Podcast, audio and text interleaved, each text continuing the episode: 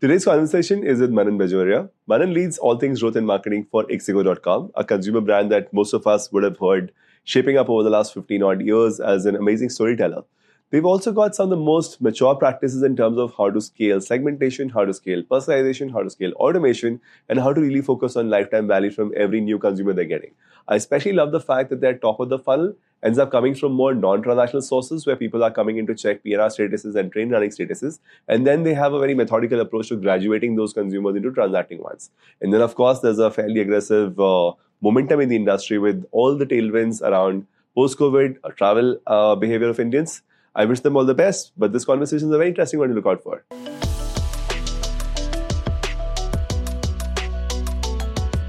Super. So maybe we'll uh, just quickly start with a bit of your own backstory. How did you end up where you did, and you know what's been the most uh, interesting parts of your journey? So I am your typical uh, BTech plus MBA combination. I did my BTech uh, in electronics from Triple IT Hyderabad, uh, 2008 batch. Went on uh, and joined Motorola as a software engineer. And within college, I had realized that coding is not my cup of tea. So I definitely need to go out of the tech frameworks. So I cracked CAT, got into MDI Gurgaon, and uh, got an internship with Bharti Airtel. And uh, then I got a pre-placement offer with them, and then I was with Airtel for four and a half years across multiple roles. So joined them as a typical management trainee, uh, and uh, did hardcore field sales, uh, selling SIM cards, recharges, getting MNP done uh, across areas like Yamunanagar and Jagadhri in Haryana. And then I was a zonal sales manager in rural Rajasthan so I have roamed around Sikar, Jhunjhunu, Churu, and the likes. Wow.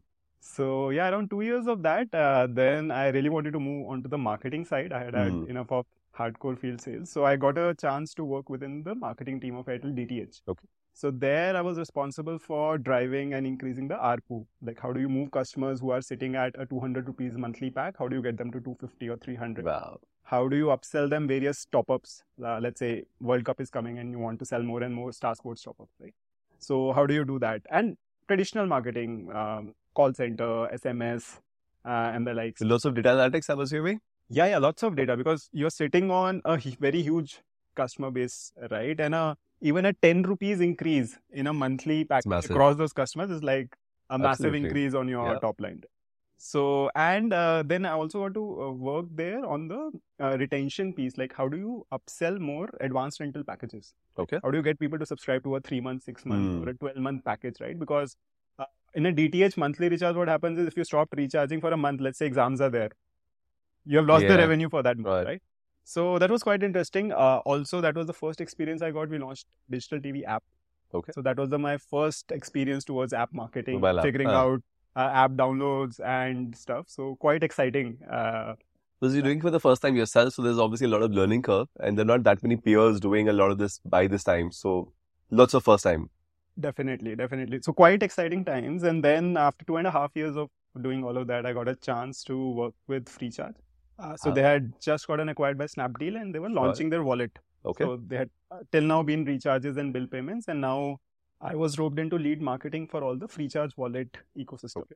Basically, I work in driving growth for users' transactions for free charge wallet across both offline and online. So I got to work with partners like Book My Show, Swiggy, Zomato, and in the offline space, McDonald's, Shoppers Stop, etc. The wallet essentially was the same concept as what a Paytm would subsequently look exactly. like. So preload yeah, yeah. money and then pay for this. Correct, exactly. So that was the whole hypothesis was uh, it, the acquisition flywheel is recharges, yeah. payments and then you try to cross sell and upsell and get them to pay across the free charge merchant ecosystem. The underlying consistent theme, huh? Yeah, yeah, yeah. So that was again exciting. Like that was, and also a, like a zero to ten journey. Sure. We were starting from scratch. Yeah, for the wallet thing at least. Exactly. So, but you had a massive install base of the recharges, yeah, yeah, yeah. right? So that was there. Uh, but how do you uh, work in getting them towards making transactions across, sure. right? And you have to actually incentivize a lot. Yeah. Gave out a lot of cashbacks, and then everyone knows how things turned out. There was a funding crunch, and uh, then promoted to head the entire growth piece for FreeCharge, okay. uh, which then encompasses everything like acquisition, engagement, retention, not just for the wallet, but also for the core recharges, Recharge bill payments. Sure. Right. So we did that. Uh, FreeCharge got acquired by Axis Bank. Things sort of slowed down, and then mm. I moved on to Lenskart uh, so the like e-commerce anyways was uh, You're Picking up by now. pace. Yeah. Ah, picking up pace as well. Sure. Correct. And omni-channel e-commerce uh, was definitely further exciting, right? Like Hmm. how do you marry that offline and online journey of a Sure. user? So uh, I was then roped into head the entire again growth piece there from acquisition and then engagement retention uh, at Lenskart. So quite fun. I, learned a lot there So in those Lenskart one is and a half like- years. Yeah, yeah. So uh, scaled up performance massively, figured out offline attribution of the app installs that Hmm. we were getting, and then what sort of? ROI we were generating. It's quite a puzzle for a lot of companies. Yeah, yeah, yeah. And then putting that data back to Google and optimizing your campaigns basis that, Mhm. right? Uh, like once you do that, the kind of scale that we saw was massive uh, from Yeah. a channel perspective. So and So then clearly tons to talk about even pre Ixigo, but yeah, let's yeah, get yeah, to yeah. And, and yeah, and finally, then I got this chance to work with Ixigo. They were uh, like, I'd been using Ixigo prior to that. I'd always loved the simple UI, Yeah. UX, very clean experience, right? And they had reached tremendous amounts of scale, uh, like the Trains app, the number two app on the uh, uh, Play Sure. Store, right?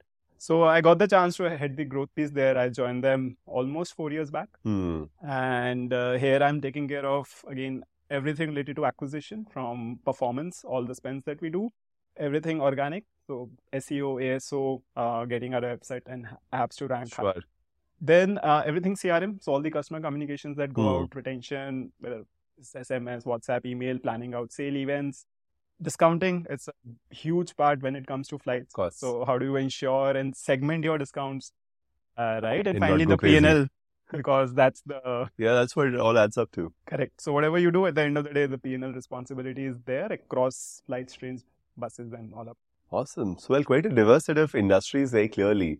And I'm, I'm so much tempted to talk about uh, the discipline at Airtel where maybe the levels of offers being given were still very rational and you'll always end up making more money from customers instead of giving away money like what probably your free charge times might have asked you to do.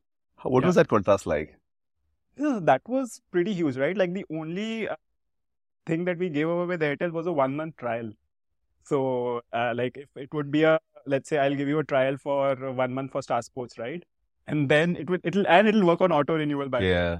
If you don't stop it, it'll basically get attached and So people you were will the people responsible for the folks coming down with this whole auto renewal, right? I've it till somebody stops you from doing it. Yeah. So I think that the, the I one, mean, it, it, it, it worked. it was an opportunistic kind of play at one point. Correct. It, that's true. And telecom has been like that, right? At one point in time, you would remember the VAS, The vast thing, yeah. VAS thing, right? It has the been like ringtones. that. They're like press nine and you have a ringtone and you start billing for it every month and it's hard to stop Like the it. caller tune will get attached and then you are paying, right? Correct. So and it's hard to stop it. exactly. So that was that, but you would never ever burn money there. Yeah, was- absolutely. Which is where uh, the habit of discipline inculcated at Airtel. I'm wondering, you, uh, I don't know if you're able to use that at free charge, but I'm hoping and assuming you're able to use that at Ixigo. yeah. So free charge was all about growth at all Cashbacks. Yeah, yeah, yeah. It was like cashbacks and cashbacks and and but it, it works, right? Like Of Indian course. consumer is a discount that- savvy. Drug, like per- we say yeah, it, right? like I mean, it I- just works, puts on steroids. Yeah, yeah. And we ran offers like you pay with free charge at Swiggy for 100 rupees and you get 100 rupees ka cashback. Like people were just ordering like a very small pizza or a cupcake, like, and Yeah. obviously the transactions went through the roof. Of course. So it worked till it lasted, basically. Yeah. I mean, it's a good growth hack, but you have to have more than that Yes. to, uh, to make it Exactly. work. Awesome. So let's let's get to travel and zoom into this whole subject, right? Uh, at the scale at which it is right now, last four years have been what kind of let's say delta has come in from a scale point of view in the last four years at, at Ixigo? So it has been massive. We are right now at 5x the volumes and the revenues and the GMV that we were there pre-COVID. okay. Right? And uh, uh, a lot of it uh, has come from In fact, so yeah, this is also pre-COVID to post-COVID. So your journey was like, Yeah, yeah. Like I joined and then COVID happened five months back, five months after, right? Yeah. And like, and suddenly everything went to zero sure, because trains are not running, flights are not running, people are not going to open your app. Advertisement Imagine. revenue is also gone. So you're literally sitting at a zero revenue sort of Hmm. stage. And yeah, those were scary times. COVID was, you can say, sort of also like a blessing in disguise. Uh, on the train side, it actually helped even more on the digitization side. Yeah. Brought in a lot more customers from offline to online Mm-hmm. because uh, physical bookings were not really opened up for quite some time. Sure. Digital uh, online was opened up, so we saw that. and the unreserved category which used to be there uh, was not opened up initially post covid Okay. so people were forced to make a Reservation. reservation and that Mhm. too online right so we saw the volumes uh, when the travel opened up back uh, the volumes scaling up pretty well plus uh, we also acquired confirm ticket Yeah. so now uh, together uh, ixigo as a group uh, we now sell 1 in 10 tickets sold in the country Wow. on the train side right like For a space that huge, that's quite a meaningful market share. yeah, yeah, Mm, and and train is uh, the volumes are huge, Of right? course. On an average basis, around 14 lakh tickets are sold in the country on a daily basis Sure. on the train side. So, uh, amazing scale there. Uh, flights as well, uh, we have ramped up. Hmm. Uh, though obviously not these levels because flights was it's originally a also a lot more competitive. correct, and it's quite competitive. Like Yeah. there's a lot of discounting amongst OTAs, and it's at the end of the day, it's a commodity product. Like the airlines are going to serve you. There's only so far you can There's only so far that you can do, but we did uh, launch a industry first product called Ixigo Assured, Hmm. and that was just after COVID because there was a lot of ambiguity and uncertainty because the guidelines were changing uh, continuously, Hmm. right? Like Ever evolving is the word they use, right? yeah, yeah, yeah. Like uh, like some suddenly Maharashtra would put out a notice that uh, you need to come up with a vaccine, you need to come up with a certificate, Yeah. or it's shut down, right? There was a, so what we did was we uh, launched a no questions asked free cancellation product, right? So you pay a slight premium, you pay 500, 600 rupees more, Sure. and till 24 hours before departure, you can cancel your flight and you get the full refund. Sure. And we don't ask you And any this questions, industry no first in some sense. And was this backed by the airlines or was it like on your books? It was on our books. Wow. and okay. we were figuring out the mechanics as to what's the attach rate. Let's solve the consumer problem and we'll deal with the airlines. yeah, huh? yeah. So for users, it's like they press, the cancel button and the refund hits, right? And the cancellation fees are huge when it comes to airlines. Where you get minimum three thousand to 3500 It's super weird still. I just don't know why, but it is. And that's how they make money. On cancellations? Yeah, yeah, yeah. Really? It's it's a huge part of.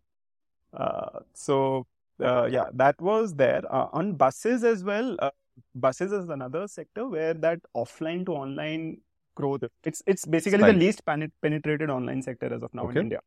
Because all these bus stations will have those local agents and then Exactly. people will buy tickets and A lot more offline. Not planned as much. I mean, at that level of the audience, it's not planned in advance as much. True. So in buses, you see maximum uh, advance purchase days basically for the next day and the, Yeah. So the T day after travel. Yeah, yeah, T plus.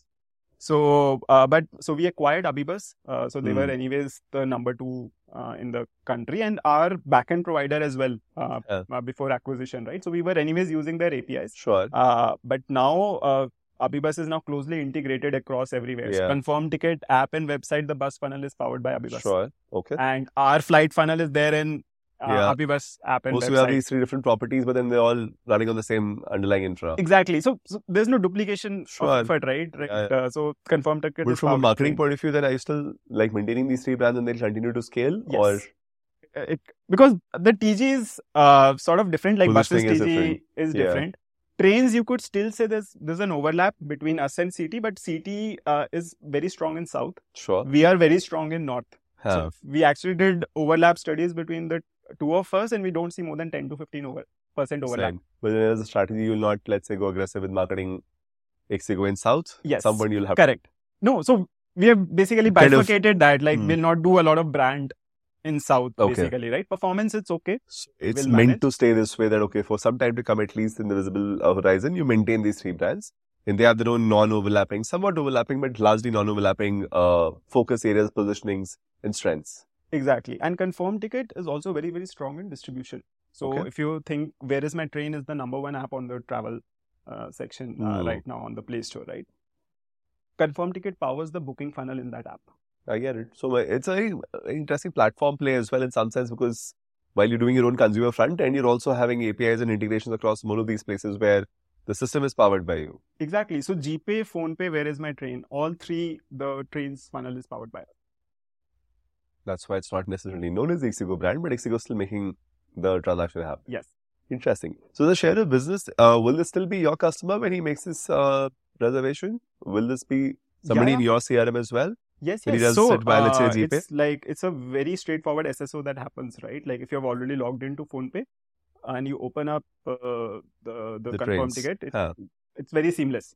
So Okay. So from a data sharing perspective, permissions perspective, how does it work that the user will be the user of PhonePe, but then he'll end up applying to a confirm ticket for a booking, and then they'll transmit the whatever details that need to be transmitted, and you have the permissions to engage with. Correct. So there's a OTP verification that happens because I just can't verify the mobile Sure. number, whatever is. Huh. So users enters the mobile number, it's pre-filled. There's a OTP that happens, and user gets logged in, and then the booking funnel is everything is the payment, etc. Everything is being powered and taken. And it sounds sense from a data organization and permission to engage lens. All of these are different entry points, but ultimately come into the same large data pool. Correct. So that data unification across the entities has still not happened Sure. because that's again a, it's a lot of work. it's a lot of work, and with the upcoming guidelines, we'll have to again Compliance see issues how, as well. Yes, But these three entities are uh, structurally in a fashion not unified either. exactly. So there's still going to be that legal uh, angle as well. Correct. Fair enough. But Trevor, you know, orchestration of communication and then downstream uh, value creation, so to speak. So this whole idea of retention and selling, the guy who started with us should now be buying this, this, and this. Yeah. This is uh, run centrally for all of these, or how is this organized? Uh, no. So how it works is uh, each uh, like AbhiBus, CT, and Ixigo they have their standalone growth Okay. teams, and we work closely together Okay. uh, to ensure that uh, confirm ticket is basically let's say upselling and doing everything to upsell and sell more and more flights to their Sure. base. Uh, we are doing everything to upsell more and more buses, uh, and uh, then because your entry point is flights correct because or for, trains, yeah. uh, yeah, so buses is basically powered by AbhiBus, so we ensure Yeah, that we do everything there, and then at the CT side, they ensure that both flights uh, and buses they are doing whatever they can, right? In some sense, the entry points are slightly distinct and unique, but then uh, you will kind of cross over to whatever uh, the other person's providing within your platform and maximize the value from that lens. Exactly. But this is still within your ecosystem. So, you know, from a customer lifecycle maximization point of view, and I've seen a couple of other travel portals do this, Hmm. and you did mention in an offline conversation that you're doing a lot of this as well, in terms of the uh, upsell from the time the ticket has been booked to the time the journey has happened. Yeah. So maybe a little bit of uh, narrative in that. Sure. So, uh, uh, effectively, what we're trying to do is there's a lot of waitlisted transactions that happen, right? So, there are two sort of segments there. One is a person searches, but everything is waitlisted, right? Or it's over, like typically happens in a festive season, right? Sure. So, at that point in time, when I realize uh, that the person is wants to go somewhere and there's no inventory available on the train side, we figure out if the uh, bus inventory is available, right? Sure. And then- send him a communication around, Hmm. hey, why don't you check out buses? Uh, because buses typically you have inventory. Yeah. Uh, similarly, if bus is also not available, or we know that he's a AC user, he has booked AC tickets in the past, uh, we try to upsell him flights also. Hmm. So depending on that user's past behavior, or if we know that he was looking for AC or non-AC, so Sure. basis that we and if availability is there, so you also have to check. At all times, this availability will always remain a question, right? You sell me something which is not even available, it's a waste. Correct, and you have to check, right? Like there are so many train stations in the country. You'll have to figure out the nearest airport within a radius of that. Yeah. And then a lot of train users are not even comfortable if they have never even tried traveled with flights, Flight, right? Like uh-huh. we, we got some survey calling done, and they were like, it's it's sort of like A mental block. ha, there's like uh, a mental block there for flights, like who will go to the airport. Right. Station is very close to my home. I'm Hmm. traveling with five people, so the fare becomes Obviously, pretty huge, right? Like so, like we think from a one packs perspective, but they think from a family perspective. Mhm. So uh, that upselling is not that easy. Sure. You know, just coming back for a moment to the starting point of this whole user engagement, or rather the first entry point, travel is a need based category. Yeah. Right? So, in some sense, you have to develop a degree of brand preference uh, before you can expect a lot of retention to be at play. So, on one side, how do you drive installs? Because there's always going to be people who have a certain level of app of either yours or a competitor already on their phone. So, how does that, let's say, incremental install now come from, given that the penetration is already high? Let's start with that. So uh, on the travel side, uh, the good part is the searches that happen on Google and Play Store for travel related keywords is huge. Okay. Uh, so think about terms like IRCTC, PNR status, running status, train Hmm. booking, right? So everyone goes to Google or uh, Play Store to search, right? Sure. And that is the focus area. So we ensure that we are visible there at the top Okay. uh, whether it is app campaigns or search engine marketing, right? Because the user is showing a very clear intent to travel. Something to travel. Yeah. Hmm. And it's a so the utility features like running status and PNR status, those are like the acquisition flywheel for us. Okay. So people come in, uh, Hmm. because they want to check their running status, they want to check PNR status. So we have a lot of users who will book from IRCTC, but they will use our app to check the running status or PNR status because they are much more comfortable Sure. and the kind of running status we have built. So it's Yeah. a crowdsourced running status, right? Okay. So in a think about this in a train, if 50 or 100 users are traveling and they all have the Ixigo app, I can Really? crowdsource and I can have a much accurate, accurate. location than what uh, Railways API will give me. Wow. But you're actually tracking live location in your app Yes. and the Yes. user is okay with it and it's not killing battery. It's working out Because okay. people are also checking, right? Huh. There is the train. Like Back we have instances where the TT itself uses the Ixigo app to check. Very interesting. But this is the same league as Google Maps or Waze kind of stuff did, right? Crowdsource information and make it available and everybody's happy. Exactly. And the more win-win. base you get, the more you scale up, the more accurate it becomes. It gets, yeah, Yeah. absolutely. And you could apply the same thing to buses if with the right level of penetration, potentially. But you, you need that You- you need to get like there train me, there are a lot of packs traveling in that same train, right? Buses, even that count is lower. Count is lower, sure. So back to this whole acquisition story. So you're saying that all of these app store searches and Google searches, and there is enough new people doing this on an everyday basis. Correct. From that side, your funnel continues to become meaningful. Yes. So the next step for us becomes is people who are coming in for this utility use cases, right? How do I get them to make their first transaction on the app? Because there's that friction that I need to solve for. And I'm confident that if I'm able to get them to experience the seamless UI UX at my end versus what they have been doing on the IRCTC side, right? The chances of them becoming a repeat customer are pretty huge. Because the aha moment is for me uh, is that when that user does that first train booking on the app. Sure. So just zooming in, this guy is uh, currently booking on IRCTC. He's the one you need to switch from IRCTC to your platform. Yes. Beyond that, the world, for now, it's not really something that you're able to address. हाँ so first is get them to book a train ticket right like he is IRCTC को switch करवाते हैं पहले उसके Correct. beyond जो है वो उसके beyond छोड़ दो वो हाँ, ऑफलाइन अभी- वाला उसको छोड़ दो फिलहाल हाँ मतलब ऑफलाइन वाला भी आएगा तो आएगा मतलब अच्छा। मतलब वो भी चेक करने तो आ ही रहा है Sure.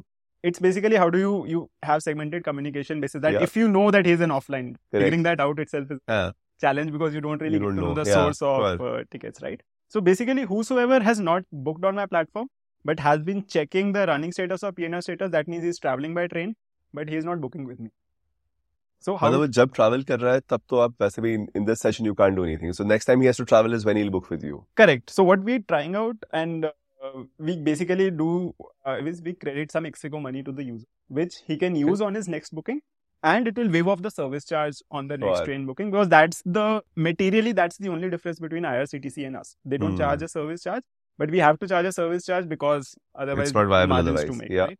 So we try to do that, and we are trying a lot of journeys and experiments around that to make it as seamless as possible, so that the first time you check a running status and we know that you have not booked, there's a pop-up that comes ki, hey, we have money in your wallet money in your wallet. The next time you want to book, just book it and you will. and you know till he ends up making that booking you will keep reminding that there's money waiting money waiting Yes, money waiting exactly. money waiting So there's a trip journey which is there at the back end sure across all the communication modes. Uh, we are we're going to hammer that point of course and not just that, right? So money is just one part. Like why you should book with us, right? That why is important as well. So there's somewhere. a social proofing there. So like uh, trusted by 15 crore plus Yeah, right? yeah. Uh, and we are the official partner. We give you free cancellation. So that's something that IRCTC is there a language lens to this as well? Language lens is there but it's not that big. Uh, Mhm. so while we get a lot of tier 2 tier 3 audience if i look at the google play stats 90% is still english. Okay. 6 to 7% is hindi and rest long tail is telugu marathi so tamil. someone who's otherwise anyway working on IRCTC so is comfortable with English and that's okay too for you to stay with English.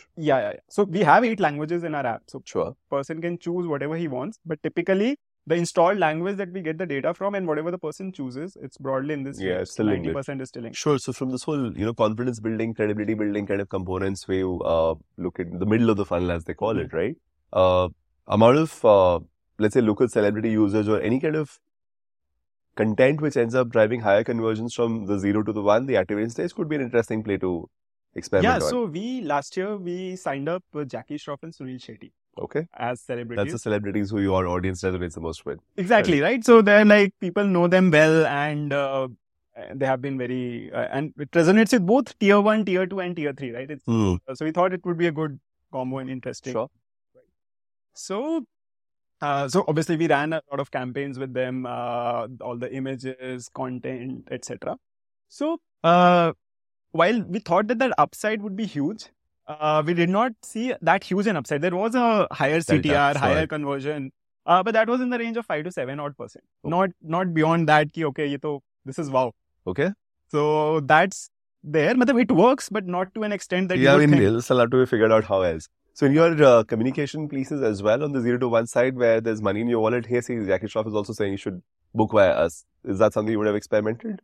Uh, yeah. So we experimented with, let's say, uh, uh, uh, how to book video around, like Yeah. Jackie Shroff is there and telling the users as to Okay. why how you to should do book, something. ha, Why you should book as well. what all you can do on Ixigo. You can book Hmm. flights, trains. So we had some content. Obviously, there's so much that you can do with the one day of shoot. Sure, of course. So, but yeah, but we tried to use them wherever possible. Uh, there was a lot of uh, photo shoots that were done and in using in various creatives and all. Uh, but yeah, and there was upside. There's upside. There is but, an I mean, upside. in terms of what is a there's a delta you can maximize in this whole zero to one journey because the biases against the transactions are quite a few, right? He's not perhaps comfortable paying online to start with. Yeah. Now, thanks to UPI and GPay, that penetration is kind of covered, but there's still going to be a lot of other mental blocks around the first train booking ever made on a new platform. Yes, and and like we we get a lot of calling done for this, right? Because this Okay. is the key Yeah, thing, right? key Why are people well, they're using our app but they're not booking Hmm. with us, right? So uh, one of the use cases is a lot of people they get that like think about parents or slightly elderly folks, right? Like the tickets would be booked by their sons Children, and daughters yeah. and other folks. Yeah. But they would uh, so they're not comfortable with the booking flow, but they're okay to open the app and just enter the PNR or enter the train number to check their running status, yeah, right? Okay. So it's basically difficult So to get there you can go because their yeah. digital journey is not that. Sure. Uh, we have a lot of ticketing agents. So the agents are basically they will only book via the agent platform to get their Hmm, commission, hmm, right? of They will course. not earn anything from here. Uh, but for checking PNR status, whether इसका ticket confirm नहीं हुआ, जिसका ticket उन्होंने book किया है, the user app. Of course. So in some structural sense, it's still cap out in terms of how far you can go with respect to that activity because these are structural issues. The parents will never end up making a transaction. There'll be a percentage of users who are great with their PNR status and state, train status checks, but they are not the ones who will ever transact. But then there's an inflow of people coming in every day as well, which are additional and it'll keep going downstream. Definitely, and there's a lot of people who are booking online on IRCTC, right? Of course. So, and IRCTC for obviously there is a trust in the person's mind, right? That you will find the best availability at IRCTC because ultimately it's that's there. where the That's where the whole thing is there, right? And there are some uh, also challenges with respect to, let's say, Tatkal. For example, when Tatkal opens up, right? For the first 15 minutes, it's only available on IRCTC. IRCTC and not yeah, us. So there are some challenges there, uh, but there is a growth that is continuous. you have enough headroom available still for now at Yeah, least. yeah, there is a headroom. Tell me something about the nature of competition here because what you're trying to do, uh, the same guy is probably going to be attended by five other brands as well, and everybody wants him to make his booking with them and stick with them. How do you address this? See, on the train side, uh, so the good part is there is no discount. There's not a lot of discounting out there. Like Right. there's zero discounting at our end, Sure. barring that first new user discount that we might give, and that too on the service On the charge, right? service Not charge. on the Hmm. fare. We don't have uh, any coupons, etc., that you can do on trains, right? And also the elasticity is not there for that train audience because Sure. the ATV is around 1300. Even if you give a 30 40 rupees ka discount, it's not that material Not to make an impact versus, let's say, a flight audience where you're giving a 500 600 rupees on a 5000 Sure. so there, the probability of a user doing that, checking the fare across three different apps, Hmm. and then figuring out which one is the cheapest, that is obviously there, right? Uh, but still, there's a there are a lot of people who become comfortable with an app. Sure. Just book. They don't care of that 100, 200 rupees delta. Second transaction onwards, the comfort would probably drive a lot of repeat behavior. Yes. To get to the zero to one stage, uh, your funnel is getting built because of this PNR and the train running status apps, and that Yeah. funnel goes downstream to you. So you understand that's part of the journey. You might not always have visibility on what else is happening in his life. But Hmm. from a the survey that you did, the telecalling that you did, what was the holdback? You spoke about the parents not doing it for themselves. Yeah. The agents are doing it on their agent interface. That was true, but they still use this app. Anything else that emerged as a insight which became actionable and you got some results out of it? So uh, I think broadly, uh, the third, but the third was the trust factor. Like they trust IRCTC. Sure. Uh, and again, that's something we You can solve you, can't really quickly, but it'll take time. Correct. So we have been focusing a lot on that social proofing, proofing aspect to basically solve for that. Like uh, like millions of users are booking. Sure. You just need to try it out Once. once. So that's something which is in progress, and we are trying out various ways to talk about it. And about one thing that has worked pretty well for us is the bottom sheet that uh, we show as soon as you launch your app, right? So we show that why you should book trains for Ixigo to a segment which is never ever booked, but mm. we know that they are checking their PNR and running status, right? Yeah. So we did a test versus control there to people who are not being shown and to people who are being mm. shown, and we saw a clear 10% incremental jump uh, on the test row. Okay. By just telling them that hey, why you should why train, book. why you should. Because a lot of people, third, a lot of people are not aware. That awareness was not there that you could book train tickets. Mm. They always thought of us as a PNR status. PNR and running status app because yeah. that's what we started with six years back, right? Even though we have a search form on the homepage, it's not yeah. an icon. We have a form right there. The blind spots so exactly. people go into the app with a certain expectation. They only do that and not do anything else. Correct. Awesome. So we've uh, managed to kind of quite a decent level of funnel on the first reservation side of things. Hmm.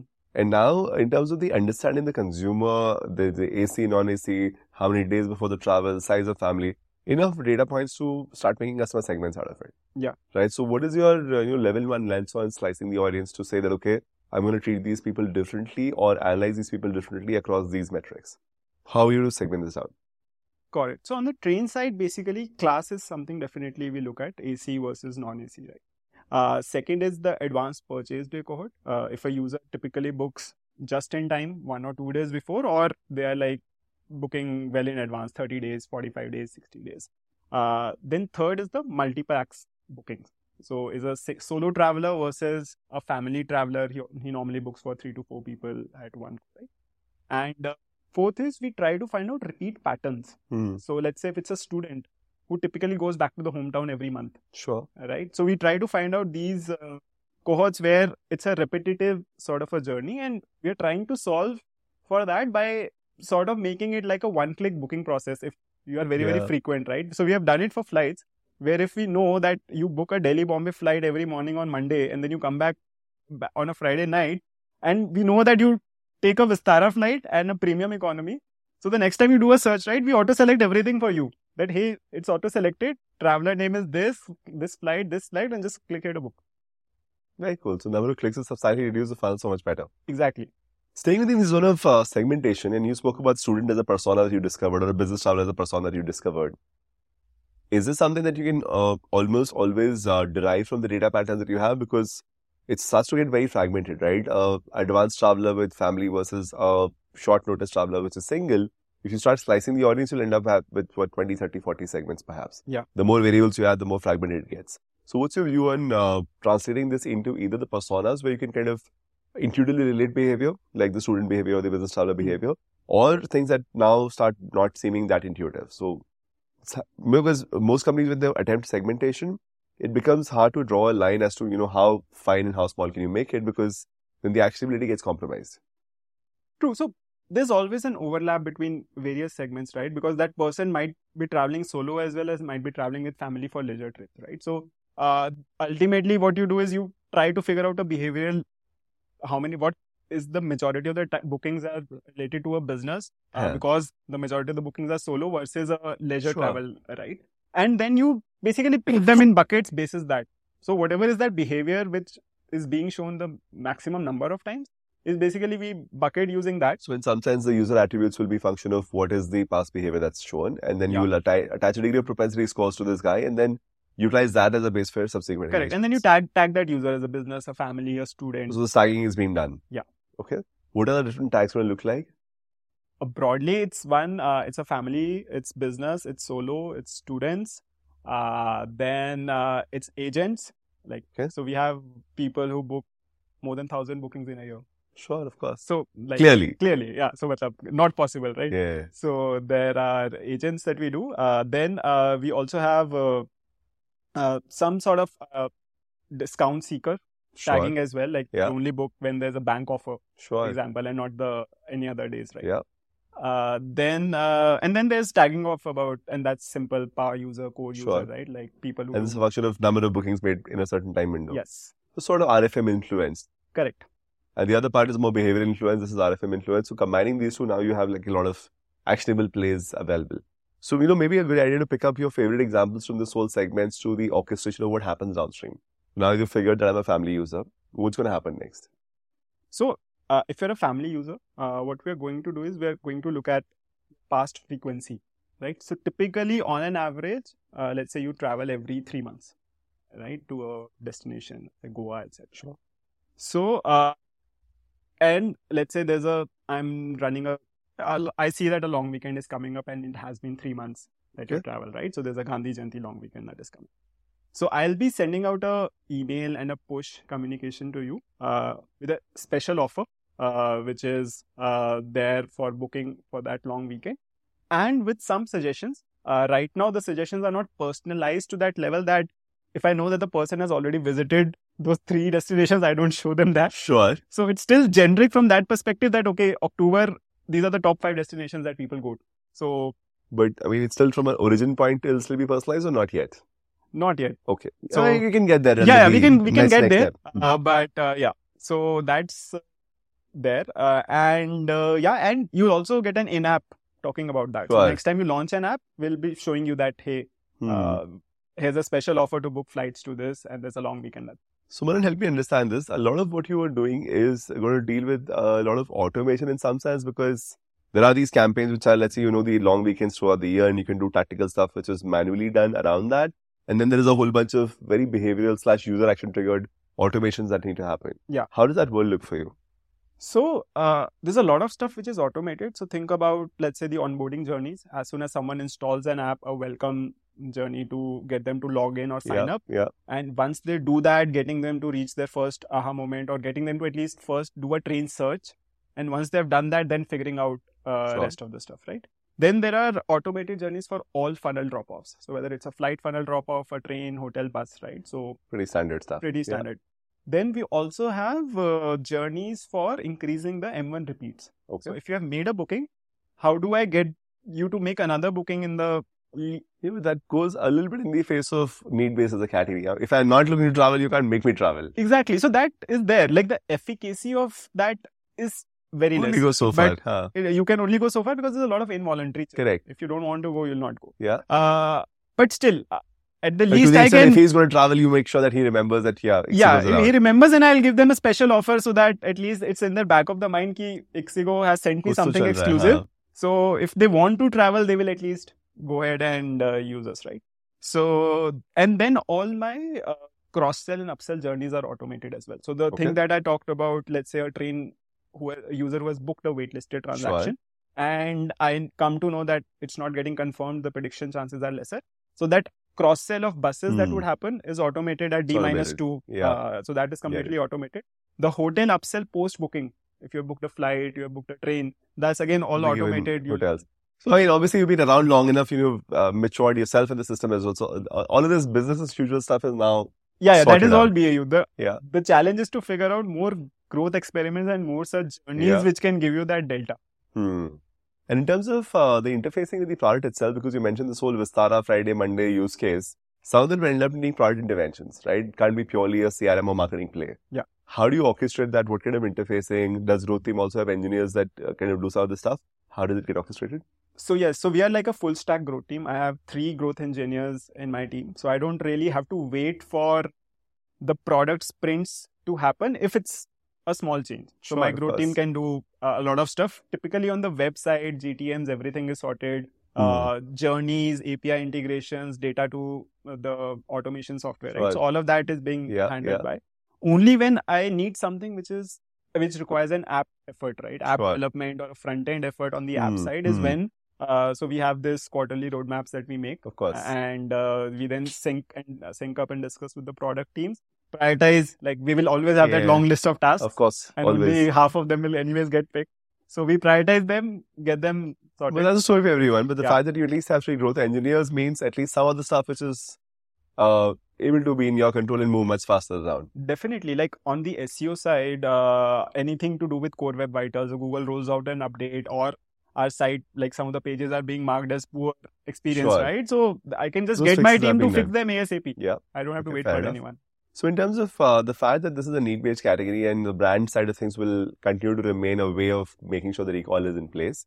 And then this uh, cross-sell, upsell has experimental spaces, right? Okay, we've tried these five things and this is what's going to happen next. You've launched holidays and you've launched a couple of hotels as a new category and there's been more from a product catalog itself that is coming in the as a growth, let's say, lever. That people are so far doing these five things with us. Maybe if they can do these three things more, that should help matters of increasing the uh, average order value or uh, the lifetime value, the transaction value. How does that uh, roadmap look for you? How does that those components look for you? Yeah, so I think uh, so. Hotels is something that we have just launched this month. Uh, holidays, as of now, there are uh, no plans, but maybe down the line, once we have sorted the hotels piece. So the biggest challenge uh, for us is we have users coming onto our platform, right? So more than 50 million users, uh, and if I talk about Ixigo Group, it's more than 70 million users who visit the Ixigo website or app. And you are launching these new products. Uh, so hotels is up. So the first and the initial challenge is how do I get a majority percentage of these users to experience the hotel fun? Sure. Right? So, and once they experience, and if the product is good, then it's basically a product led retention, right? You become Mm. comfortable and you see that, okay, it's a good experience. The inventory is there. There is a decent new user discount that I'm giving just so that that hook is there and that friction is slightly reduced from a user standpoint. Mhm. So, but it's also about creating a lot more entry points uh, in the app for a new category, right? So think Sure. about hotels, for example. Yeah. So I know what a user's last booked destination is, Sure. and uh, so if he has booked a Bombay ticket, th- there would be a widget which starts showing on the home screen talking about Bombay the hotels, hotels in yeah. Bombay. If he has not booked, but he has searched for either a Bombay hotel, or Bombay flight, or a train, then a similar Again. widget can Yeah. come, right? Uh, then there could be widgets for hotels which are near your Hmm. location or best selling hotels or top deal. So the And- idea is the app home screen is the biggest promotional space that you have for an app which gets so many millions of Yeah, app opens every day, right? So the bottom sheet that you show on the home screen becomes the biggest channels that you can actively use to drive more people to any new product that you're going to launch. You know, I'm going to double click on this a little bit, man, because you mentioned the word product-led retention, uh, and you spoke about the fact that there's enough inventory depth and there's enough uh, amazing product experience, right? So in some sense, uh, your team is the one that's watching the retention on some of these components that people who attempted a hotel and they closed a hotel uh, booking. That might have to do with the fact that uh, not every geography will have as much inventory depth, perhaps, and you'll Yeah. start to see some funnel drop-offs which look different. Hmm. This whole interplay between your team's observations from this ecosystem and then the ability to give feedback to the supply side of the team to make sure that those gaps are beeped up. How does this play out? So uh, right now it's in a very nascent stage because hotels is just Sure. launched. But typically we one uh, there is async communication that anyways happens. Yeah. Then we figure out something that hey here's an insight that we saw. So we tell that to the hotels team. There's a weekly sync up with the hotels product, Sure. flights product, and trains product team as well with the growth team. Okay.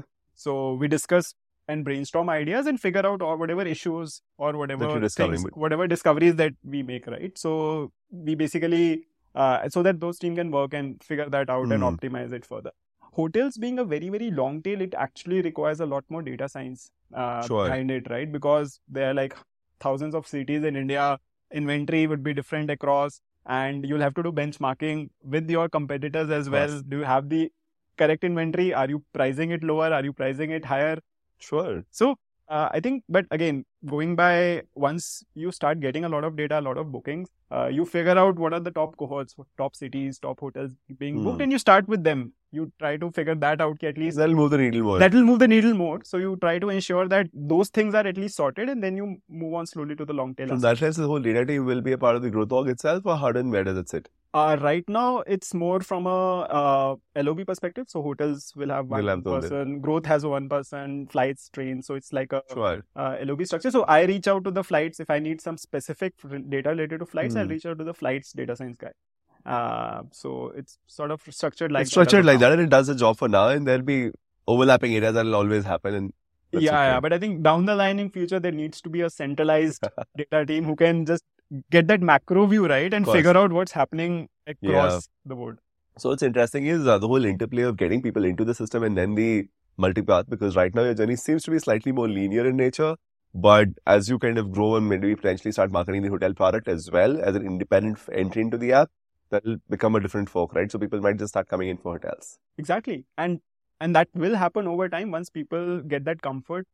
That Course. Ixigo, you can also book hotels. Hmm. They have a good experience uh, in their first booking, right? And they also get introduced to the hotel's entry point. You know what I've also seen people in uh, the category do essentially is around uh, all the uh, touch points from the ticket booking to the actual travel, and that's where probably we spoke to one of these companies which manage the airports, Hmm. and their interest was that if you become a ticket platform provider, Hmm. I can do the insurance to the cab, to the uh, airport porter, to the Pranaam service, which will let you inside the airport slightly faster. And a seat upgrade and a meal booking, and all of that is part of the journey. Is that something that you focus on, and is that something that you're seeing incremental, incremental value? Because you know, I get reminded of your Airtel uh, DTH times. Hmm. 10 rupees extra on every ticket with 50 million people coming in. Yeah. There's a lot of money to be made. Sure. So the ancillaries on all sides, right? Like if I talk about flights, seat and meal is something which is already there. Sure. That's something which is already Standard. standard. Yeah. Uh, cab right now, uh, we have an entry point. We have tied up with cab aggregators. Uh, Sure. So you could, if you want, book a cab. Uh, but I think the user behavior is that you still open up a Uber, Ola, or a BluSmart Okay. rather than thinking about uh, OTA platform as a yeah, I need to book my to airport ride, cab. right? Hmm. So there's a behavior change uh, that's uh, still there, and that's difficult to one do. of the uh, things I found is very, very fascinating is uh, I use a lot of this uh, cab booking because Yeah. Somehow the reliability of a cab from an Ola or an Uber, given that it's a little bit of a compromised situation right now, yes, ends up being the reason for me to have a more reliable play with my OTA. that initial trust there Yeah, needs first to be there, get it, it right? It's the be. first time it has to be very, very flawless and Yeah. seamless. And uh, again, so that, and that can only happen if service level efficiency, reliability, and you might not be as confident about the aggregators as you need exactly. to be So to unless sure. you own that entire funnel, it becomes very I difficult. mean, ultimately, to, as an aggregator, I mean, you're ultimately a travel service provider. You don't control the flights or the trains or the buses or whatever else. And Yeah. if the experience there is compromised, it, I mean, in, in case of flights, it doesn't hurt you. But in case of some of these components, it might start to hurt your uh, reputation. exactly because people have options here, right? Flights, may they they only have to. I mean, they'll four Vistara or they'll hit Air India. They'll not hit Ixigo for whatever goes wrong. But if a cab doesn't come on time and they miss their flight, it's, Then it's, it's- probably Ixigo's It's a fault. bigger issue, yes. Sure, but uh, from a category perspective, and you know, uh, given the amount of travel that's happening lately, I'm sure you spoke about the whole 5x lift Yeah. in uh, the post-COVID scenario. Indians are traveling like crazy, and they're doing it within India as well as internationally. Uh, is that a lens that you also apply in terms of uh, a persona that's coming into the application? And he's known to be an international traveler, probably at a certain frequency, maybe for work, maybe for personal. But then that's how this whole uh, experience itself would look a little different. You spoke about the family user going to go every Yeah. three months and things like that, but you know what else could happen from uh, the audience persona ecosystem itself? So international uh, definitely is the use case where there's a lot more uh, cross selling to be done there. Uh, so if I know that you are searching for international tickets or you have booked an international ticket with me, and then you definitely need a visa, Yep. right? So we have partnered with Visa to fly for that. Sure. So there's a cross sell that's going there to the user. Seamless. That very very seamless. Uh, then you also might need a forex card Sure. because uh, so we have tied up with Niyo for that. Yeah. So yeah. there's another upsell cross sell that is happening. Sure. Hotels is anyways there. Yeah. Uh, so, and we are also in talks with the uh, these uh, international SIM providers, SIM cards, of SIM course. cards. So that's the another cross. Sell. So in international, there's a lot more that you can actually straightforward plug and play. Yeah, yeah. And somewhere the the category has also gotten mature, so consumers also somewhat used to finding all of this at now one place. Yes. But from an innovation lens, what is it that you think is the most exciting thing coming in, if you're able to reveal that yet? Ah, so I think the most exciting thing, and that it's uh, it's already launched, uh, Right. right? I think that has to be Plan, uh, which Okay. is a Chat GPT powered itinerary planner that uh, it's right now in beta. Hmm. Uh, we are going to fully launch it pretty soon, but uh, I think you should just try it out. Ixigo.com slash plan. okay. And it gives you very detailed, customized itineraries, right? So, if, this will also, uh, sorry, please complete. yeah, yeah. So just to share you an example, Yeah. right? So let's say you want to go to Switzerland for a week and you tell him that, okay, I'm, give me a seven day itinerary for Switzerland. I'm traveling with my wife and kid. So it will detail out the itinerary and will ensure that there is something in the itinerary for the kid, something in the itinerary for the wife, and and you can also tell it that hey, uh, I am I like more historical stuff or I like more adventurous stuff, and it will also tell you that okay, if you're visiting this particular, let's say Mount Jungfrau, here's a restaurant that you must try. So you're Okay. going there in the morning, have lunch here. These are this is a good restaurant, and here are the links for the Google reviews, etc. Here's the weather forecast, and it's a very detailed. So Sure. the initial step is basically at least helping the users in their pre-planning Hmm. discovery point, right? Like, please sort that itinerary creation aspect for us.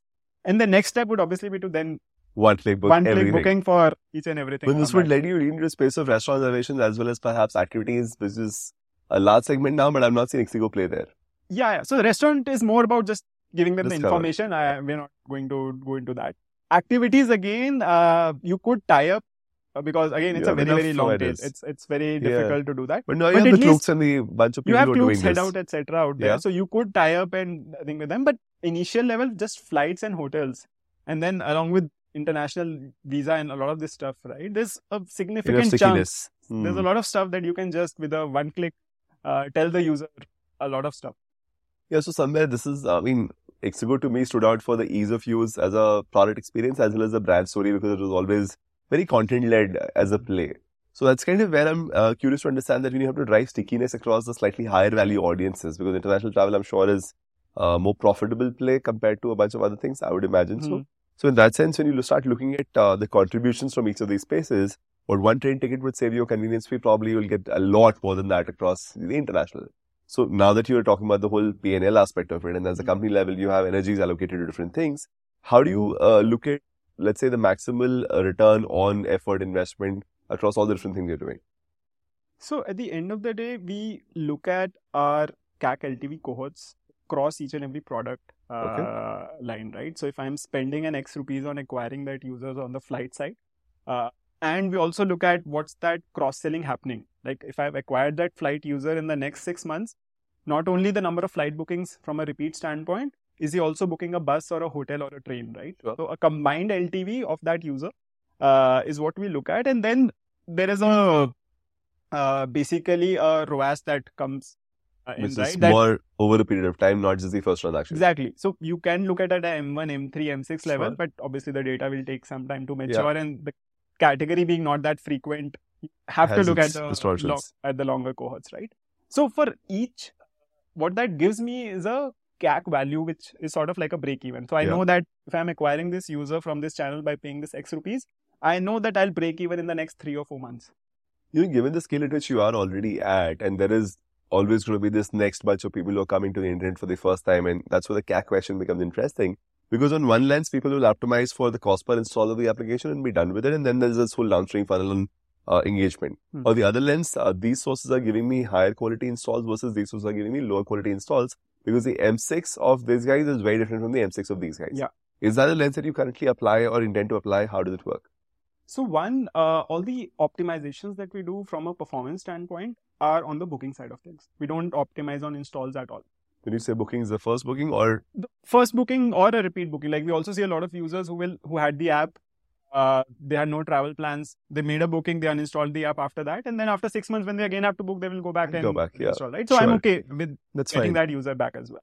So we look at that, and then we obviously look at the channel-wise uh, LTVs. So uh, Okay. Google, which is a very high intent-based channel, versus let's say a Facebook, which is more of a slightly push channel, Discovery, right? yeah. Discovery channel. So the LTVs would vary uh, across those two. So we look at that, and then my CAC bid on Google would be different from what I'm bidding on Facebook, right? Because the LTVs are different uh, for the same. So yeah, it, it varies across channel to channel. But does it also then vary across uh, um, within channel campaign to campaign because you'll see different intensity of bids across different subcategories? Uh, so uh, that depends on uh, what's that objective of that uh, campaign being, right? Sure. So on like typically we don't do any retargeting on the Okay. digital side, right? It, Really? we, we ran a lot of tests Yeah. and uh, the incrementality there was just 10%. So before I And because you have a fairly rich CRM engagement anyway happening. exactly so when I joined Ixigo, we were spending a lot on Facebook remarketing, right? I mean Okay. remarketing is anyways the bread and butter for Facebook. Of course. Meta. So and and Facebook gives you an option to do this incrementality Yeah, test, right? correct. So I I ran that for a month, and we saw that that incremental conversion on test versus control was just ten percent. So while Wow. the guys were very happy seeing that lower cost per booking from that, but you actually have to multiply by ten Of course. to get that actual number. Yeah. All that money getting spent on just display. Exactly. So it's it's not worth the effort Hmm. because uh, one people take their time. They do a lot of this uh, just discovery and like you will check out fares for Goa. Let's say across the three different websites right now. But maybe you will discuss with the wife, family, and then book it over the weekend. Now, if I start showing you ads, but in the in those three days, The argument could be more in favor of making sure that there's recall, but then that's what you're ensuring by your CRM any which ways. exactly. Once you have Hmm. logged in, anyways, I have more revenues and Correct. more ways to reach you out. Right? You Why did do I have force a to- login, huh, by the way. So I was checking out the app just today morning before this conversation, and uh, I figured that for whatever I want to try, you need me to log in before I do much. It's not mandatory. For booking, it is mandatory. There will be a pop up that comes. You can always close that. Yeah, but the way it seemed like the close button was small, tiny there. So I'm assuming this, this is also a result of some amount of testing that, you know, if somebody's come in here, he's not going to ditch the app and go away because you're asking for a phone number. The moment you have a phone number, the possibilities are Endless. endless in terms of uh, being able to engage. So very interesting. But you know, the reason I was asking this question was you know, in a competitive space, Yeah. right? And when we talk about uh, higher value users, the competition gets that much higher. So if the intensity of uh, acquisition effort for the international traveler is uh, a lot more compared to the intensity of engagement for, let's say, a train ticket booker who's probably going to book once in six months because the kind of money you'll make from him is very little. Hmm. So what I was trying to understand was this linkage of lifetime value to how you orchestrate campaigns on the acquisition side. And is there a science to it that you've gotten to and is there a direction you're moving in? Got it. So ultimately, what you are saying is basically optimizing for the TROAS because that TROAS might be very very high for an international user versus for a, let's say What's TROAS again? oh sorry basically it's a it's a Google term that's Sure. there. It's basically optimizing your campaigns on a target return of ad spend. Okay. If I'm spending X rupees, I tell the campaign you get me thousand percent return or hundred percent return. yeah, but that's also across multiple transactions or it's still across a single transaction? Uh, that's basically on a 30 day attribution is what they look at, right? So uh, right now the problem is the scale is also different. Like like the international guy in one booking would give me a lot, but the number of international travelers is also sure. very less versus let's say Yep. train ticket, right? There are like so many train tickets. was never going to be an absolute budget question, but perhaps more of a per transaction kind of layer. So what the way we look at is we have a product level CM uh, that is Okay. defined, right? CM Uh, is contribution CM margin. is yeah, sorry. CM is contribution margin. Uh, so C- contribution margin two, which is after performance spends Sure. Uh, that we are doing, is what we try to optimize on. And there's a defined target and that's AOP. across categories and channels combination. exactly. So that's across uh, for flights, for trains, for buses, for hotels. There's like uh, four different CMs that are out there, right? So that is where we right now optimize and scale up as much as possible.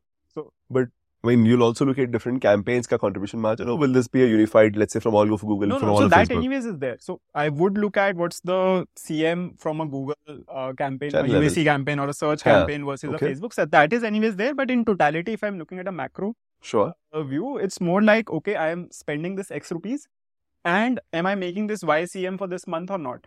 So at the blended level, you'll still be able to kind of keep a discipline intact. Exactly. And there is this freedom. Hmm. Uh, let's say I I'm able to scale up well, uh, right on the flight side, and I'm I'm able to double down on the performance. Sure. because the scale has gone up and the baseline is moving, I I can actually have that same CM uh, despite doing double the spends on Yep, performance. Right? So that's there where that growth growth engine. growth engine comes into play.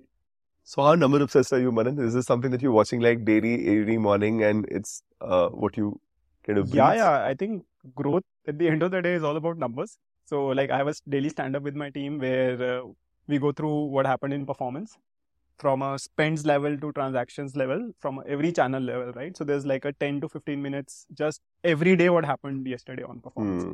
Then uh, on the growth side, what happened on the so bookings overall CM. PNL discount that to anyways is given. Huh. But we also look at uh, let's say the overall number of pushes, emails that went out. What were the open rates uh, of automated journeys versus the manual campaigns that went? Hmm. How's our quick ratio looking like? So the number of new plus uh, reactivated users divided Sure. by the churned out base. So because that will give you a sense of Quick you are ratio. growing Is that a term you've invented? Is that an industry standard? That's an industry term. Yeah. Or I'm getting educated. Okay. So that well, that gives you a sense whether Of your active base is growing metric. or not, right? Yeah. That's a metric to track if you are gunning for growth. Usually it's a more balance sheet or PNL topic, quick ratio, but I'm hearing this in this context for the first time. Yeah. So and uh, yeah. So broadly, we look at and the conversion funnels, right? At the end of the day, if your funnels are not behaving the way they should, You know, uh, what was the last time you were surprised by some piece of data which maybe you found amusing or surprising or a shocker? uh, okay. Something which is non-intuitive because you're watching this every day. So, you know, so it's not like trends substantially change overnight. But is there anything that happened uh, at some point which like, dude, okay, what is this going on? And then you have to double click, double click, double click to find out. Uh, let me give you an anecdote about what surprised me, and and it's not from Ixigo, it's from Sure. Lenscart that happened. So it's basically about uh, the experimentation that you can do on videos, right? Like videos has become huge when it comes to performance now Okay. with the scale that YouTube, Shorts, and Facebook is seeing on the video side, Hmm. right? It's just tremendous. So the and uh, we made this video where a person was trying out that 3D try on feature on Lenscart, right? Oh. Where you can try out how the glasses look. And we actually made it for an investor, not for performance. Okay. And we thought let's run it on performance as well. Right? The video is already there. and the CTRs on that video were 2x of all the videos that we were experimenting and running on the platform. Our CPIs went straight away on that same day to half. Wow. And like it, it just came out of nowhere, right? Like You there really was tell not that to the investor, then you know, sorry, but we found a better place to use this video. So yeah, like that was a very surprising thing. Like you wouldn't uh, like think about this a lot, but I think experimentation on the video side, uh, especially when it comes to performance, I think that really. I mean, it must. also have to do with the fact that it's still novel at that stage. And of course, then uh, the competition slash the amount of experiment more people have started to do has also got a lot more. That's true, and you have a lot of AI tools which can you know personalize videos at Yeah. scale and do that micro segmentation and whatnot, right? So uh, that is there, but I think what and I realized uh, after that incident, right, what works very well is if you show the people what you can do on the Hmm. right? Uh, like if you just tell the people, and at Ixigo also, we have a couple of videos where we just show the UI of the app, right? Here's how you can book a ticket. Here's how the fare calendar works, and it works well. So in some sense, people are coming into the app for the first time. If they go through this aha experience, even on a video, the subsequent, let's say, engagement will just look much better. Exactly. I think there's that curiosity, uh, right? So then that 3D try on also, people didn't realize that, okay, there's a feature like that and you could try it out. And when people saw that video, they were like, okay, wow, I need to try this right now, right? Hmm. It's, it's basically like a Snapchat filter, so to say. Got it. Fair enough. You know, now that I'm wondering that uh, obviously you're a relatively mature state, so all the automations that by and large can be made uh, and made to work have been working. Is there a current, let's say, you know, challenge or priority that okay, this is my next big personal project, that this is what I would love to solve for? I think uh, the next thing that we are really trying to solve for is a lot more experimentation around gamification. Okay. So we did some things around scratch cards, uh, etc., to engage with people, give them reward again, basis segments, give them reward basis what we want them to do, etc. Right. Uh, but I think engagements we are working on something like predict and win for the upcoming World Cup, Okay. and uh, there are some other experiments in like some sense, you're asking the user to come back to the app even if it doesn't have to book a ticket. yes, exactly. And you've seen that correlation that if he's more engaged, he'll book more. Uh, yet to figure that out. Like scratch cards was more from a transactional standpoint that if you're opening the app for something else, but I want you to, let's say, try out Sure. flight booking. Well, thought not- your priority would hate you for this because then you're distracting from a funnel, right?